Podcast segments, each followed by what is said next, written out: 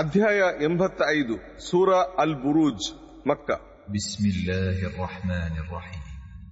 ಅಲ್ಲಾಹನ ಹೆಸರಿಂದ ಅವನು ಅಪಾರ ದಯಾಳು ಕರುಣಾಮಯಿ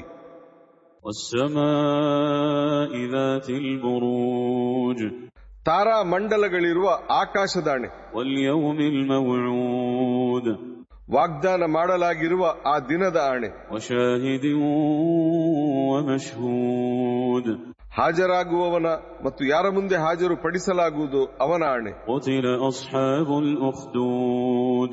ನಾಶವಾದರು ಕಂದಕಗಳನ್ನು ಅಗೆದವರು النار ذات الوقود ಅವರು ಅದರಲ್ಲಿ ಉರಿಯುವ ಕೆಂಡಗಳನ್ನು ತುಂಬಿದ್ದರು إذ هم عليها قعود ಅವರು ಅದರ ಸುತ್ತಲೂ ಕುಳಿತಿದ್ದರು وهم على ما يفعلون بالمؤمنين شهود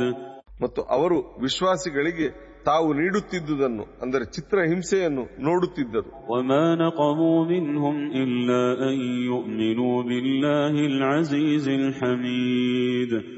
ಅವರು ಆ ವಿಶ್ವಾಸಿಗಳ ವಿರುದ್ಧ ಪ್ರತೀಕಾರ ಎಸಗಲು ಇಳಿದುದಕ್ಕೆ ಅವರು ಅಂದರೆ ಆ ವಿಶ್ವಾಸಿಗಳು ಪ್ರಬಲನು ಪ್ರಶಂಸಾರ್ಹನು ಆದ ಅಲ್ಲಾಹನಲ್ಲಿ ನಂಬಿಕೆ ಇಟ್ಟರು ಎಂಬುದಷ್ಟೇ ಕಾರಣವಾಗಿತ್ತು الذي له ملك السماوات والأرض والله على كل شيء شهيد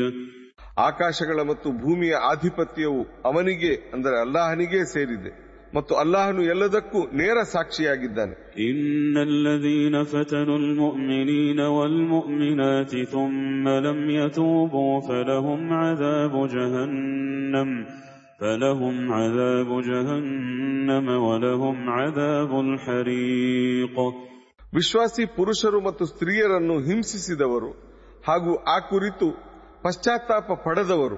ಅವರಿಗೆ ನರಕದ ಶಿಕ್ಷೆ ಕಾದಿದೆ ಮತ್ತು ಅವರಿಗೆ ಸುಡುವ ಶಿಕ್ಷೆ ಕಾದಿದೆ إن الذين آمنوا وعملوا الصالحات لهم جنات لهم جنات تجري من تحتها الأنهار ذلك الفوز الكبير ವಿಶ್ವಾಸಿಗಳಿಗೆ ಹಾಗೂ ಸತ್ಕರ್ಮಗಳನ್ನು ಮಾಡಿದವರಿಗೆ ತಳದಲ್ಲಿ ನದಿಗಳು ಹರಿಯುವ ಸ್ವರ್ಗ ತೋಟಗಳು ಸಿಗುವವು ಇದು ನಿಜಕ್ಕೂ ದೊಡ್ಡ ಸೌಭಾಗ್ಯವಾಗಿದೆ إن بطش ربك لشديد ನಿನ್ನ ಒಡೆಯನ ಹಿಡಿತವು ಬಹಳ ಕಠಿಣವಾಗಿರುತ್ತದೆ إنه هو يبدئ ويعيد ಖಂಡಿತವಾಗಿಯೂ ಅವನೇ ಸೃಷ್ಟಿ ಕಾರ್ಯವನ್ನು ಆರಂಭಿಸಿದವನು ಮತ್ತು ಅವನೇ ಅದನ್ನು ಪುನರಾವರ್ತಿಸುವನು ಅಂದರೆ ಪುನಃ ಸೃಷ್ಟಿಸುವನು وهو الغفور الودود ذو العرش المجيد ಅವನು ಕ್ಷಮಿಸುವವನು ಪ್ರೀತಿಸುವವನು ಆಗಿದ್ದಾನೆ ಅವನು ಗೌರವಾನ್ವಿತ ವಿಶ್ವಪೀಠದ ಒಡೆಯನು فعال لما يريد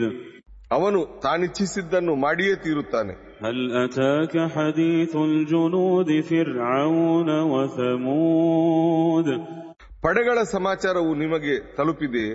ಅಂದರೆ ಫಿರಾউನ್ ಮತ್ತು ಸಮುದರ ಪಡೆಗಳು بل الذين كفروا في تكذيب ನಿಜವಾಗಿ ಧಿಕ್ಕಾರಿಗಳು ಸತ್ಯವನ್ನು ಅಲ್ಲಗಳೆಯುತ್ತಿದ್ದಾರೆ والله من ورائهم محيط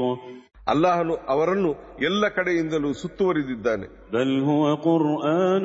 مجيد في ಲೋಹ محفوظ ನಿಜವಾಗಿ ಇದು ಗೌರವಾನ್ವಿತ ಕುರ್ಆನ್ ಆಗಿದೆ ಇದು ಸುರಕ್ಷಿತ ಫಲಕದಲ್ಲಿದೆ